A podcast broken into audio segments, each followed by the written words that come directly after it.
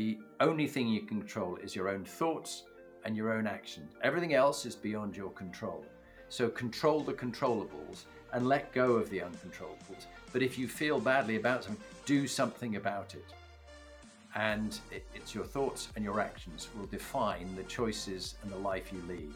You, know, you are what you manifest, as you said, in your mind. It will come to pass. Everything in life is possible. Welcome to Unstoppable the podcast for anyone who believes that their past and current circumstances do not define their future potential. I'm Karina Burton, your host and co founder of CPR Construction Cleaning.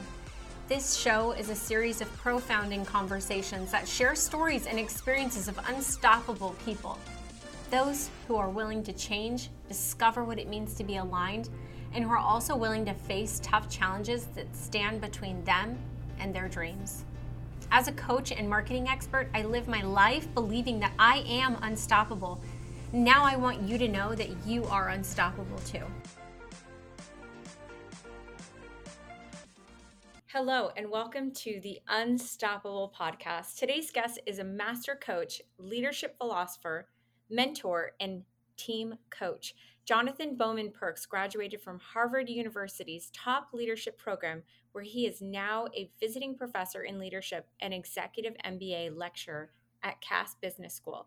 Jonathan has written top tips for inspiring leaders, inspiring leadership, inspiring CEOs and their boards, where all profits go to their charity, the Inspiring Leadership Trust, helping vulnerable young women globally. He was assistant to the head of British Army, chief of staff of the Army's largest brigade, and commanded his company on three operational tours. Thank you, Jonathan, for joining us on today's podcast. Thank you, Karina. It's a real honor to be on your show. Thank you. Well, I I'm just blown away by everything that you've done. But not only that, everything that you have accomplished to this point, you have given back and you continue to do so. Every positive thing that you do, you're then looking somehow to help promote happiness for others. And that is truly inspiring. What, in all of the things that you have done in your lifetime to this point, has made you feel to become this person that you are unstoppable? That's very kind of you to ask that, Karina. What's made me feel um, with all those things I'm unstoppable? I, I, think actually I want to just take a recent example. Um, my wife surprised me, Lee, my wife. Um, we've been married now seven years. This is my second marriage. Um, and this is going to be my last marriage, I quickly add. Um, she's a special lady, and she surprised me with uh, a 60th birthday party this last weekend. I knew there was going to be a party, but I didn't know who was coming. I'd said the kind of people I'd like to have there, uh, and the family and friends and some of my clients, but I didn't know who was coming. But what I didn't know was when my daughters, who are now 28 and 29, walked me to the door of a church and I knocked and went in, that we were going to do the renewal of the marriage vows. Now, that was just jaw dropping. She looked absolutely beautiful in her wedding dress. And uh, we renewed the vows that we had said to each other, we'd written and said to each other on a beach in Jamaica seven years ago, almost exactly to the day. Uh, deeply moving. Why, why, is that important? Because having that uh, that moment, and they went back and they, in for the party in the evening, they replayed a video of my life from my father who was killed when I was two and a half, and um, this is my father's naval hat. And do you know what? It absolutely fits me a glove. So isn't that interesting that if the, there's a saying, if the cap fits, wear it. If what you know, if what you're talking about is applicable yes. to you, take it on.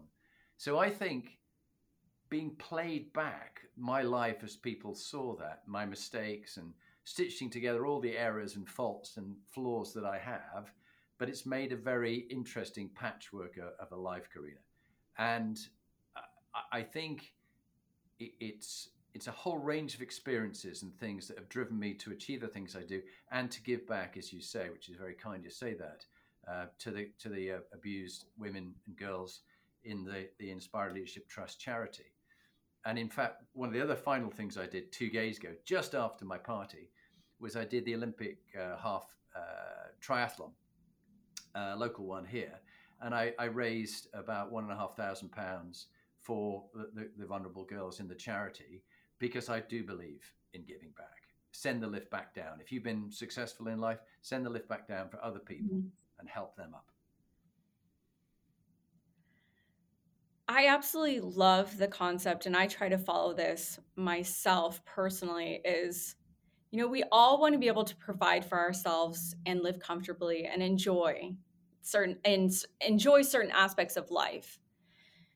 But I think that so many people forget that you can still drive the two vehicles of giving back to your community at the same time as creating a successful career, so to speak, by having a mindset of saying, well, as I'm doing and moving the story of my life, I have the ability to change and impact others as well in a positive way instead of, and I'm sure in the first season I talked a lot about as well that we, if when you focus so much on the money aspect of it, you know you can only grow so much as a person that means your business can only grow so much as well because you have internally capped yourself as an individual when your focus is predominantly how rich can i get hmm. sure you may end up being successful to a point but if you take that whole concept off of your mentality of how you view success the sky's the limit you have this you know ability to grow in such a way that focusing on money could never get you.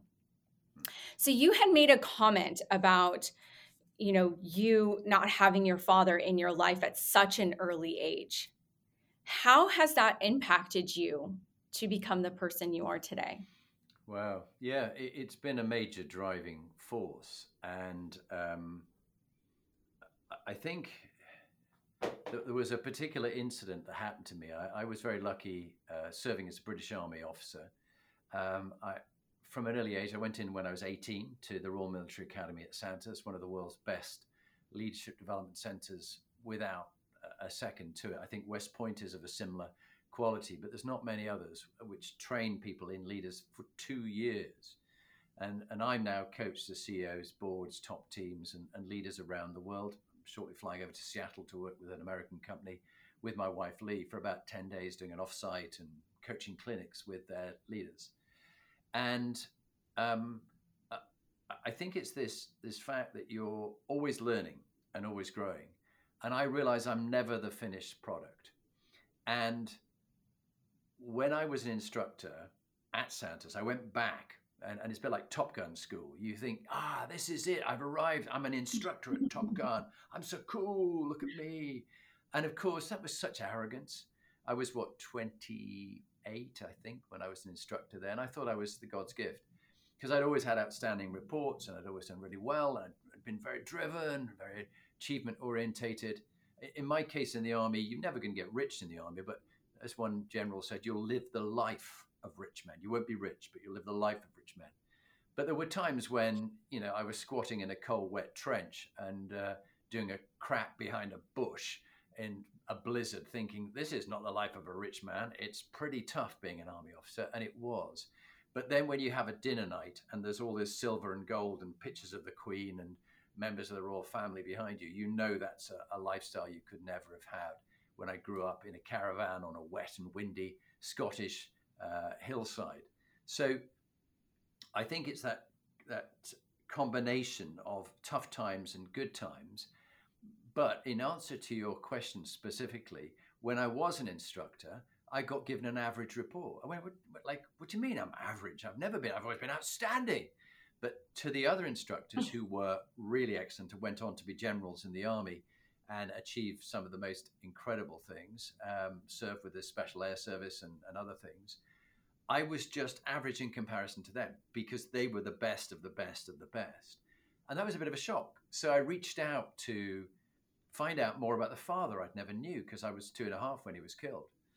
And I wrote to the Fleet Air Arm Officers Association, said anybody knew Commander Paul Perks killed 1964 in Changi, Singapore. Um, would they write to his son, Jonathan, wants to know more about the man he never knew? I got lovely letters, lovely letters from people telling wonderful stories about my father, who was undoubtedly, according to them, a hero. Mm-hmm. And so it was at my lowest point when I wasn't a very good leader that I met the people who served with my father, and they taught me what matters about being a good leader. And this one profound thing, which has changed my life forever from that day when I was about 28, I'm now 60, was the co pilot of my father's aeroplane said, Jonathan, your father ejected me to live.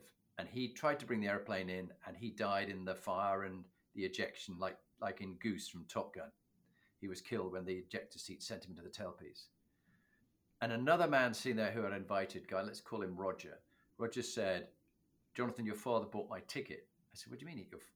My father bought your ticket. He said, Your father should be here where I'm sitting having lunch with you, his son, and I should be dead because it was my airplane he was test flying to make it safe for me. He died to save my life, to make it safe for me, a younger pilot.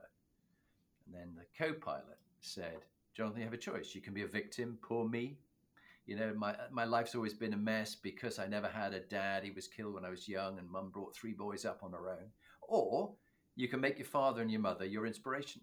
And that's why I'm here with you, Karina, having this conversation about being unstoppable. Because I chose, it's all about choice, I chose that route. How amazing is it that someone's life, even though you never knew them, you were able to follow back to the roots of how much that person impacted other people's lives and changed their lives.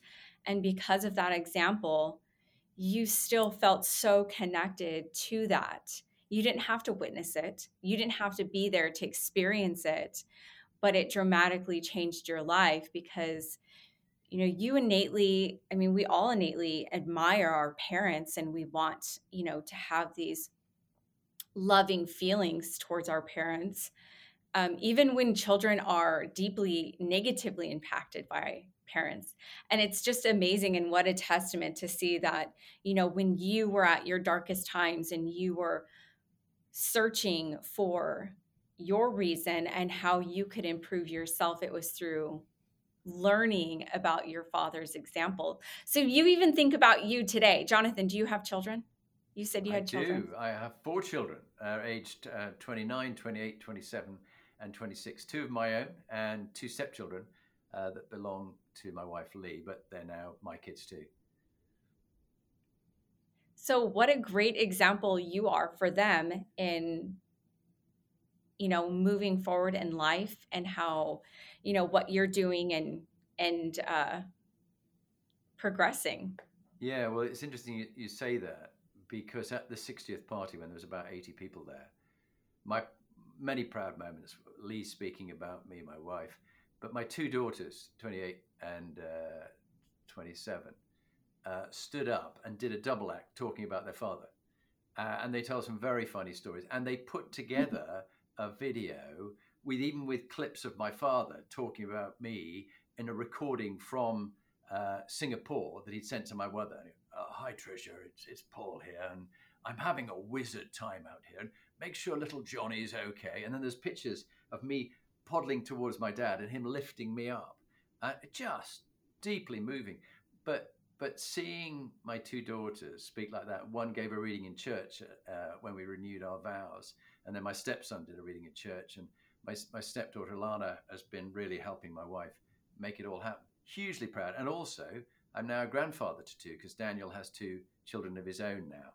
And so seeing the impact I've been able to have positively on my daughters and the women they are today, very successful business women in their own right, both got first class honours degrees from Cambridge University and from Bristol University, two of the top universities in the UK. But just that they're emotionally intelligent women, that matters to me. Uh, and they play back tips and advice I've given them over the years, uh, as well as they're aware of my mistakes and my blunders. It's special. Well, of course, we always want our children. Yeah, we want our children to always um, improve, right? Improve what we've done. And so for them to be able to say, you know, I'm going to give you a little bit of a tip to show you and improve. Like, if you think outside the box this way, I mean, at least for me, that's how I feel. I, I want my children to learn from my mistakes, learn from the good things that I've done, and mold that together so that they can be their best selves because I want nothing more for my children than to have, you know, the best life. And that's how you keep generationally growing. Yes. You know, we have a choice either continuing down the same generational path of choices where it's the same repetition, the same things, or we can defy that and, and defying it in a positive way by improving. Yeah. And, and I would add a caveat with that, that we have to be very careful that we don't try and live our own lives through our children. So, for example, me not going to Cambridge University, which uh, I wasn't smart or clever enough at the time to do that, um, I, I, had to be very careful not to put pressure on my daughter Bryony to get a place in Cambridge. Well, she did, and she did very well. And Harriet went to a similarly excellent university, and she was head girl of her school. But I, I have to be very careful not to put the pressure on them. All I all I want for my children is that they're happy, um, and that they mm-hmm. they have fine qualities as people in their own right and, and, that they're contented with what they're doing in life. And if it's what they want to be doing, I will support them with that. And it, it's very hard when we have over strong views of what our children should be doing. That that can be a big mistake. I've seen many leaders yeah.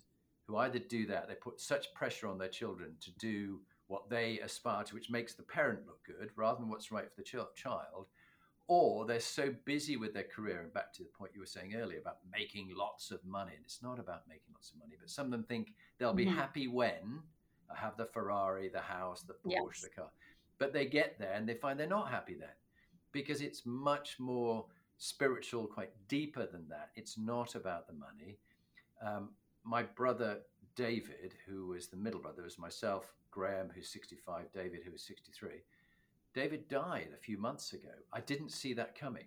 He didn't see that coming. He was living his life fully. And then suddenly he had cancer. And 10 weeks later, he died in his own bed at home and uh, riddled with cancer. And it just devastated us all. But so I don't know when my number's up. My father was just 33 when he was killed. They thought he was going to be an admiral of the Navy. He didn't achieve that, but he mm-hmm. lived his whole life. It just his whole life was 33. David's whole life was 63. I'm 60 so far. I might die tomorrow. But if I do, I've had one hell of a life and I've given back to so many other people and improved their lives. And that's really, for me, an accolade enough in itself. I don't need more than that with lots of money, and uh, you can't take it with you when you die. That that is the truth. You're so passionate about everything you do.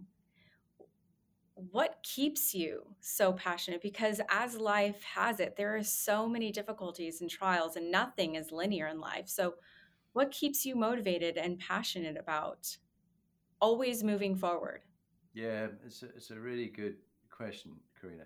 I'm much more clear in my life now than i was obviously when i was perhaps 23 though i think i was i was very driven then um, I, I'm highly comparative and highly competitive. Not great qualities, I think, but I manage those with a, a, an attitude of learning and growth and giving back. So that if I can help a CEO of a very successful American company go from a startup to being a um, unicorn to get listed on the NASDAQ to being worth billions of dollars, and it does good, and back into society, then I feel good about that. If I can help one person who's thinking about, I don't know, a career in the army, uh, in the British Army, and which regiment to join, I spent an hour talking with him and listening to him and sharing a couple of thoughts and ideas. And he's now much more committed to joining, for example, the parachute regiment, which I, I got my parachute badge and my, my maroon beret for passing parachute selection then I feel that I've made a difference. It's it's the story of the starfish. Have you heard the story of the starfish on the beach? Do you know this one? No, I have not. Shall I? Have I got time to tell you? Mm-mm. Just a very brief one. Yes, Imagine absolutely. you're walking. Imagine you're walking along a, a, a, beautiful tropical beach and it's baking hot, and the waves have washed up thousands of starfish all the way along the beach. And you're just walking on this deserted beach, and there's a little old lady, and she's coming towards you, and she keeps stooping down, doing something, and standing up. And you get closer, and you see she's picking up a starfish and she's throwing it back in the sea. And you get closer, you say, What are you doing? She said, I'm saving the starfish. You go, But there's, there's thousands of starfish. You, you can't make a difference to all this lot. She said, I made a difference to that one. And that is why I do what I do. If I can make a difference to that one, to that person, that they become a better leader and they touch the lives of others, just like my father's navigator touched my life because my father had served with him and saved his life. And he gave me a bit of advice, which is you have a choice. You can be a victim or you can be an inspiring leader and teach other people and pay it forward. And that's what I'm doing. To the day I die, I'll be paying it forward.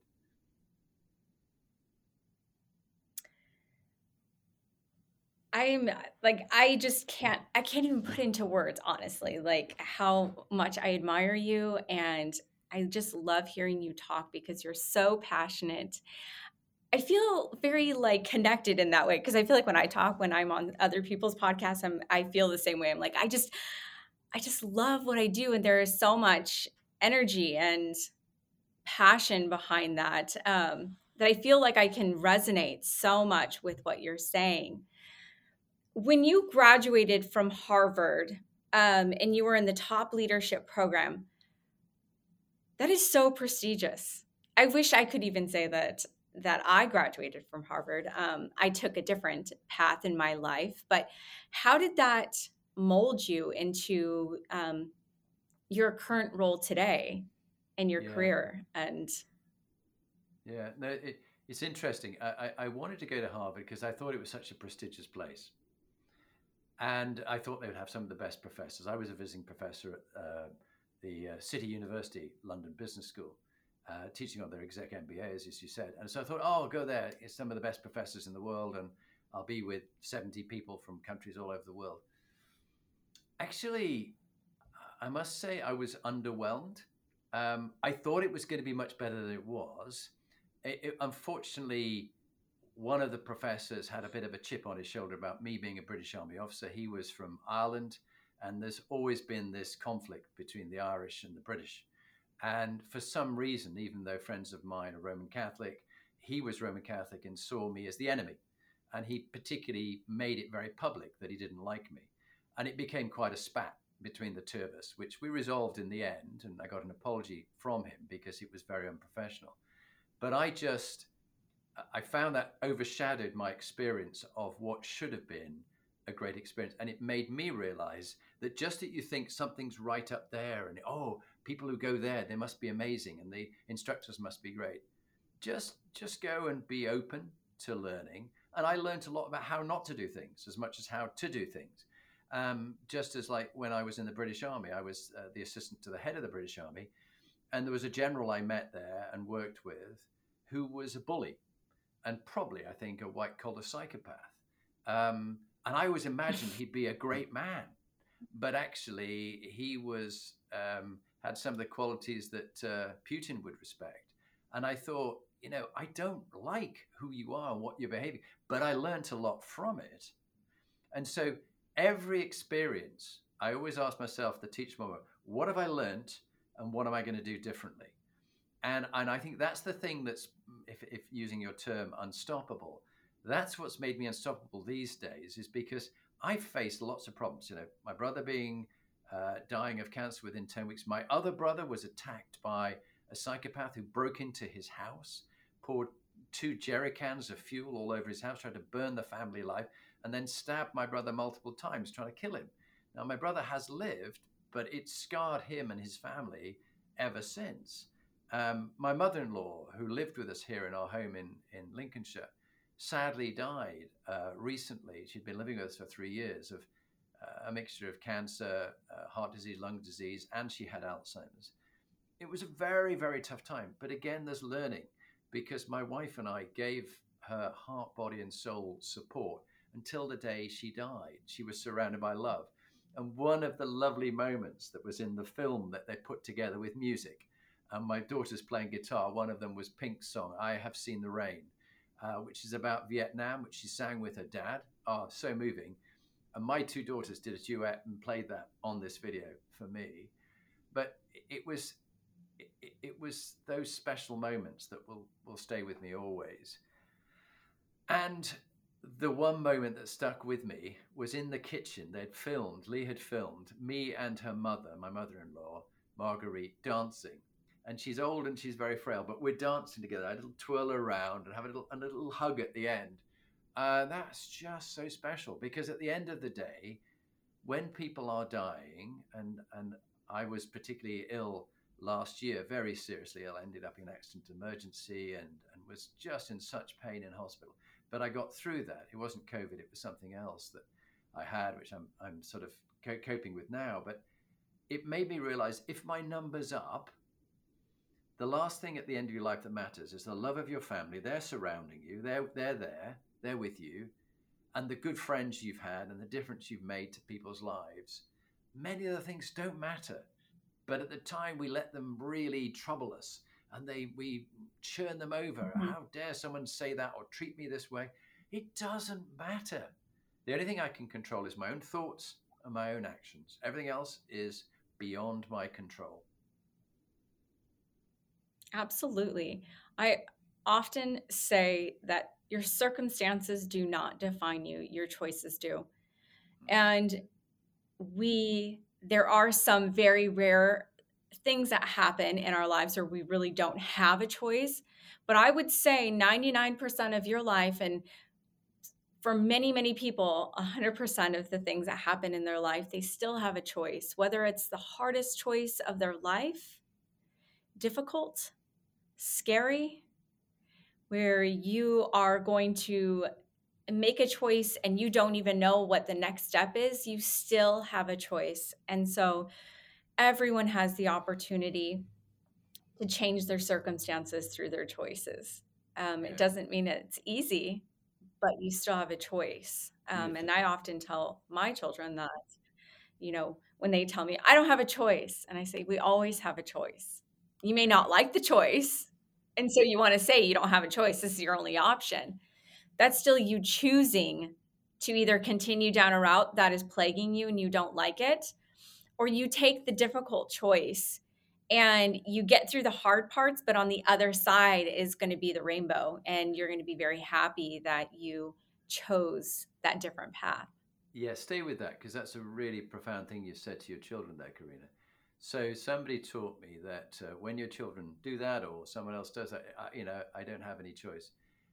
And and i often get that if you had three options what would they be? But no there only is one option. I know but that's called an untrue limiting assumption that they are living as if it is true. An untrue limiting assumption lived as if it is true. Say, okay, if you had three choices, what would the others be? Well, they go, it would be this and this. So where do they find those from? Because a minute ago they told you they only had one choice. So the other thing is always to get them to think of the positive alternative to the limiting beliefs they have. So if your children ever say to you, Karina, I can't do this, Mum, I can't do this. You go, okay, and if you could do it, how would you do it? And then what the brain does neurobiologically, it starts looking like a little mouse in a maze looking for cheese for a solution to the problem. So I always love the attitude what worked well in the learning and what would make it even better if you did it. www, what worked well, EBI, what would make it even better if you did it. And it gets that attitude of looking for what would make it even better because there's always improvement and there's always choice, as you say. I so agree with you. With your experience, you have this extraneous experience between the army, between your leadership programs, um, your charity. Today, with your career, what where are you at, and what are you doing? And you know, give us a little bit of um, description about mm-hmm. your coaching and your mentoring and your full okay. and your leadership philosophy. Yeah, yeah, thank you. Well, it, it is a lovely mix of you know from the age of eighteen um, to about 40. I was in, in the army. I was about 20 years in the army. And uh, that experience serves me well today, every day, because um, the motto of the Royal Military Academy Sandhurst is serve to lead. If you're going to lead other people, you have to serve them. Officers eat last is one of the other mottos that we have. Mm-hmm. But this idea of leadership is a choice. It's not a rank or a position. Do you know I'm the leader? No, no, I'm back to your word of choice.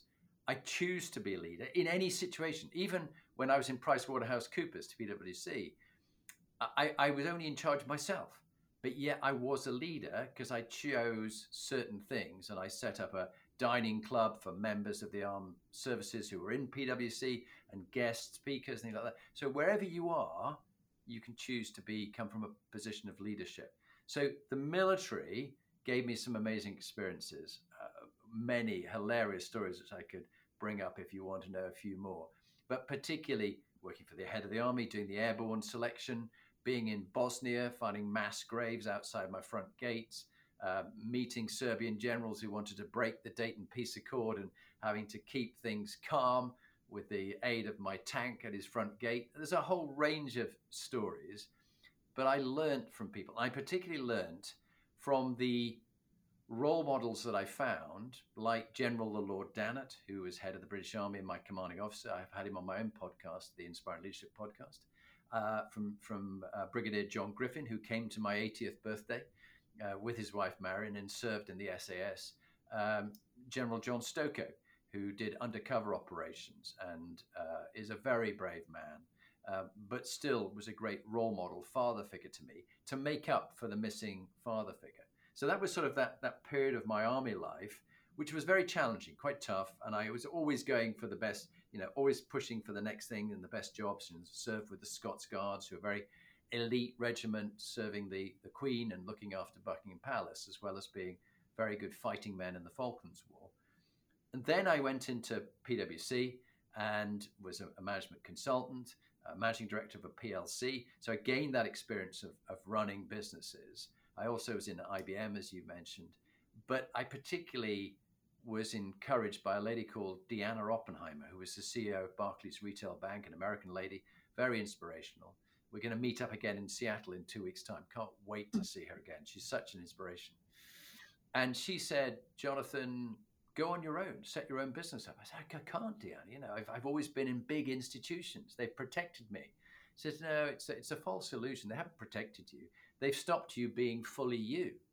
And so why not go and do that? You know, you have nothing nothing to lose, everything to achieve. And that was the mm-hmm. great advice. And that was probably about 20 years ago. So I went up, set myself up uh, in business as director of my own PLC, public limited company, and started to coach and do team development, um, public events. Now, like you, broadcasting. I love the broadcasting. I've done about 215 episodes. It's rated in the top 1.5% of podcasts in the world, according to Listen Notes, which is one of the ranking.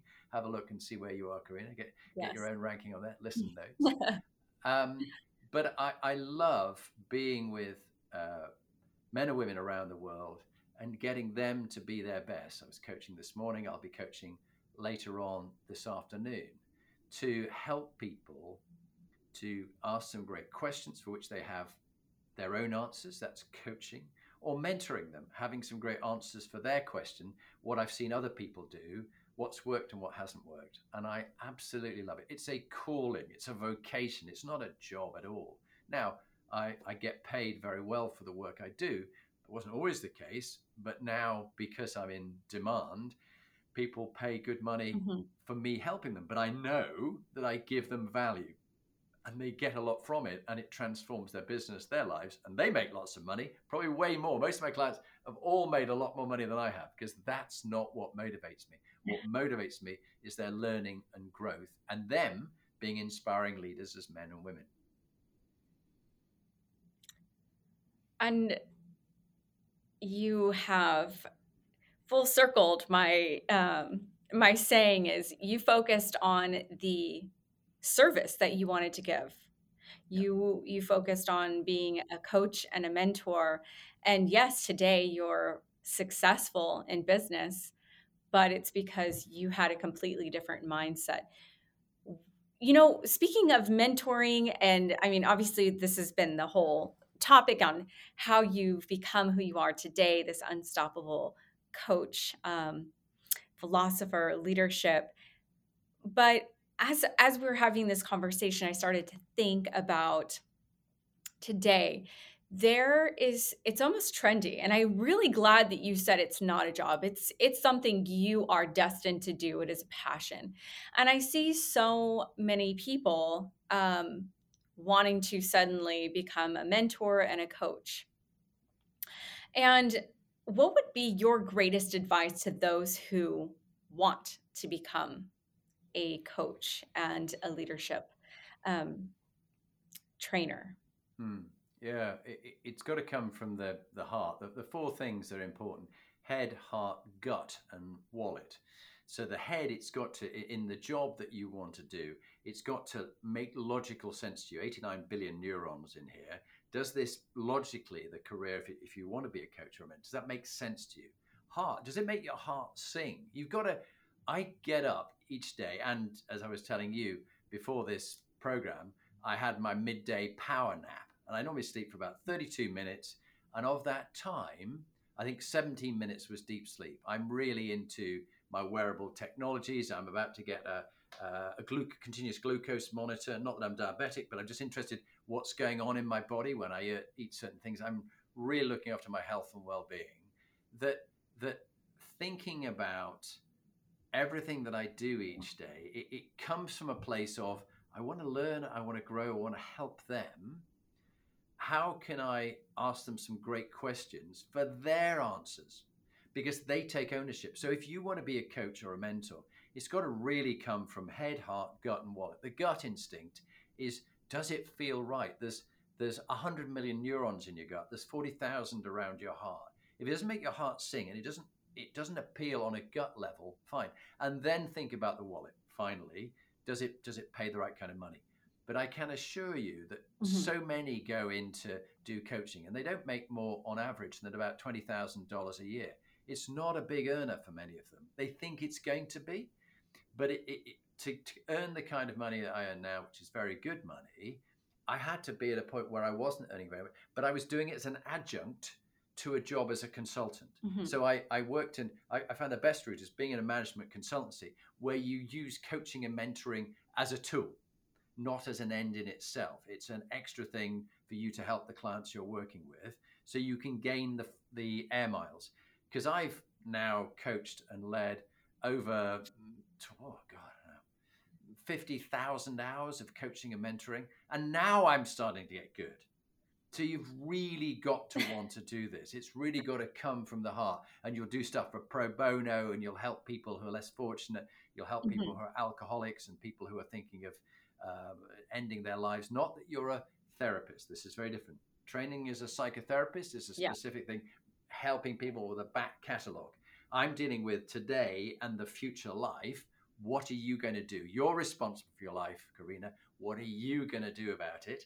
I'm asking you questions, I'm giving you other people's experience, but then the ownership stays with you, not someone else rescuing you and telling you do this next and then do that. It, it's got to be you help people to have ownership. So if if it isn't a calling and a vocation and you're doing it because you think it'll make some money or it'll be easier than having a, a, a job in a business or you've just been made redundant so oh i'll be a coach mm-hmm. big mistake because there's hundreds of thousands of coaches out there and they're all falling all over each other and they're not getting paid very much because they haven't got the right attitude it's not a calling for them and they haven't done the hard yards one other thing i will say actually that i've found has been the profound source of my success, uh, according to what other people say, So I'm not going to want to say, aren't I wonderful, but people say I'm one of the top coaches, is that I'm dyslexic. People would call that neurodiverse these days. And I'd go, oh, I'm a victim, I'm dyslexic. No, I struggled so hard. I was told I was thick and I was going to become a dustman, someone who brings in the dust carts and empties the rubbish bins. All right. That's what my teacher said to me, age seven. Can you believe it? These days, they'd be fired for doing that. And my mother said, Don't worry, darling yes, you will find absolutely. a way you will find a way of getting on with people and and she was so right that that i had to learn how to read people understand people what motivated what drove them and that's been the secret of my success. And in the last six years, I've listened to so many podcasts, so many audiobooks, and I've, like you, been a broadcaster. That's been the source of my success because all leaders are readers or listeners, but they're not people who just think they can make lots of money. That's not the only thing. Yeah, you know people who make a lot of money, but they're complete and utter bastards. Uh, I don't want you to be like that, and I don't intend to be like that. But if you're prepared to learn and pass on that knowledge, you'll make a very good coach, very good mentor. Does that help, Karina? So there's actually a couple things that came to my mind that I want to to touch on is I love how you talked about that you started at the bottom. This is mm-hmm. something that you're passionate about. You were not financially making a lot of money. You were making very little money, as a matter of fact, but you still were working towards what your ultimate goal was to become a unique, diversified, and successful mentor leadership coach. Um, and as wonderful as technology is, it also, and I, this is my thing, is I believe that every wonderful and great strength and blessing that we have around us can also be our greatest um, uh, difficulties, right? The things that really challenge us in life. And so, the social media aspect has so many beautiful and wonderful blessings, but if not taken care of properly or taken into your life properly, it can really affect you in a negative way. And I and I mean this in, you know, we see the success of people and too many times we think of it as an overnight success, right? We think of people achieving this financial success in a very short period of time and there are a lot of people who have painted a picture that that's the case and so come join my coaching programs because i'm going to make you a millionaire too and the reality is is that I haven't had one person that I've interviewed on my podcast who have said, Karina, I was an overnight success, literally made a million dollars. My life is linear. It's all good. Everyone has ex- same exact story of I started at the bottom. I had to choose my mindset and make choices in my life when I felt or other people could have looked at as adversity that would stop you from from life and and allow you to think that you had nothing right and for you you changed the narrative of what was happening in your life and you've been able to do that continuously throughout your life um, i wanted to ask you you have really changed the narrative of your life in um, in certain aspects of it and you've utilized it to implement it into your coaching programs. I don't want to give all your secret sauce by any means, but what distinguishes you? So, what makes you, or certain things that you do in your coaching that sets you apart from any other coach? Yeah, yeah, this is very interesting. I think it would be because I'm so hungry to learn and grow, and the dyslexia makes me listen to so many, I think perhaps uh, 300 books in the last two years that I would have listened to and, and would have, in effect, read. Maybe sometimes listened to them twice. And I'm an early adopter. So if I think it's good for my clients to keep fit, I'll go out and do a triathlon.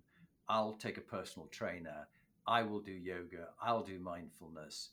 I will um, do intermittent fasting for three years. I'll do, uh, I'll try veganism for a year. Find it's not really what I want to do, but I'm pleased I've done it for a year. I, I'll try all these things because I believe serve to lead means I'm going to go first. And I'll never forget my young ex ranker captain. So he'd gone all the way from a private soldier to a captain, which is a senior thing. Having been a soldier in the army, he became an officer, which is a a, a, really courageous transition to make. And it's hard to do. Not many do that.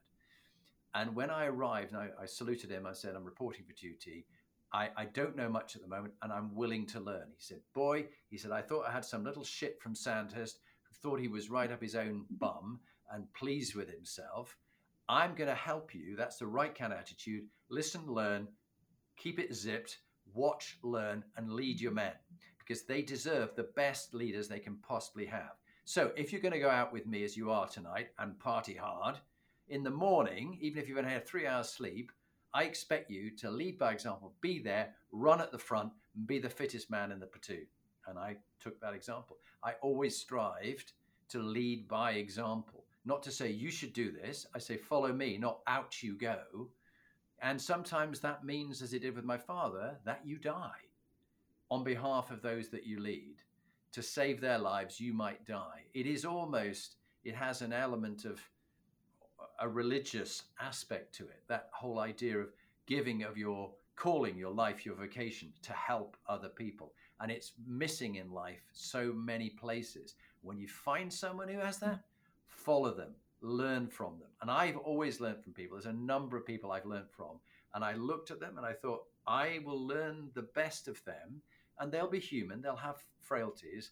And I will do my best if I make that mistake to learn from it, apologize to the people I've hurt or got it wrong, and be better for next time. You know, I actually changed my entire life because of what you just said. Lead by example. My entire life hit me square between the eyes when um, my daughter was about seven, I believe. I was telling her, you can do anything. She didn't want to play soccer anymore. And I was telling her, you're so talented. You're so good. You could do anything that you want. And I was at a point in my life where I was a shell of who I was as a person. I didn't even know who I was anymore. And I did not have the abilities to even find out who I was. I was held captive in a very strange way that I didn't even realize that it was happening to me. But it was my, what I said to my daughter you can do anything you want. You just have to want it bad enough and you have to put in the work. And I remember thinking to myself, oh my gosh, I am someone who doesn't do what I say. And this is how I'm raising my children. My children will never truly listen to me as somebody of value as a parental figure but even as a somebody that they look up to and admire because they were going to going to look back at me and my life and say well mom you didn't do anything with your life all of your dreams everything that you aspired anything that you talk about you never did it because fear hold, held you back. Mm. And it's such a powerful thing as a leader, as an entrepreneur, as a parent, as a friend, a spouse, to really take into your life and be the person that you encourage other people to be. Mm.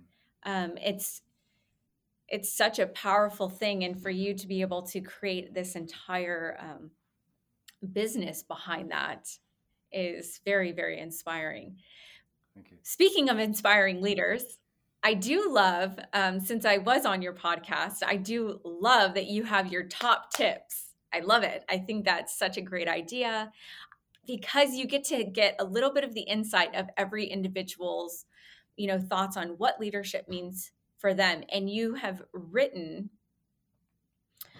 a book that's the top tips for inspiring leaders.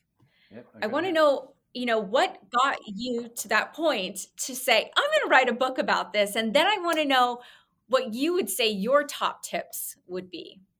Oh wow, so many. Well, I think the, before that came this one, which was the leadership lessons from my life, uh, all the uh, mistakes and blunders and the successes and what they taught me. But I think uh, the top tip I would give is that everybody you meet has something to teach you if only you'd listen.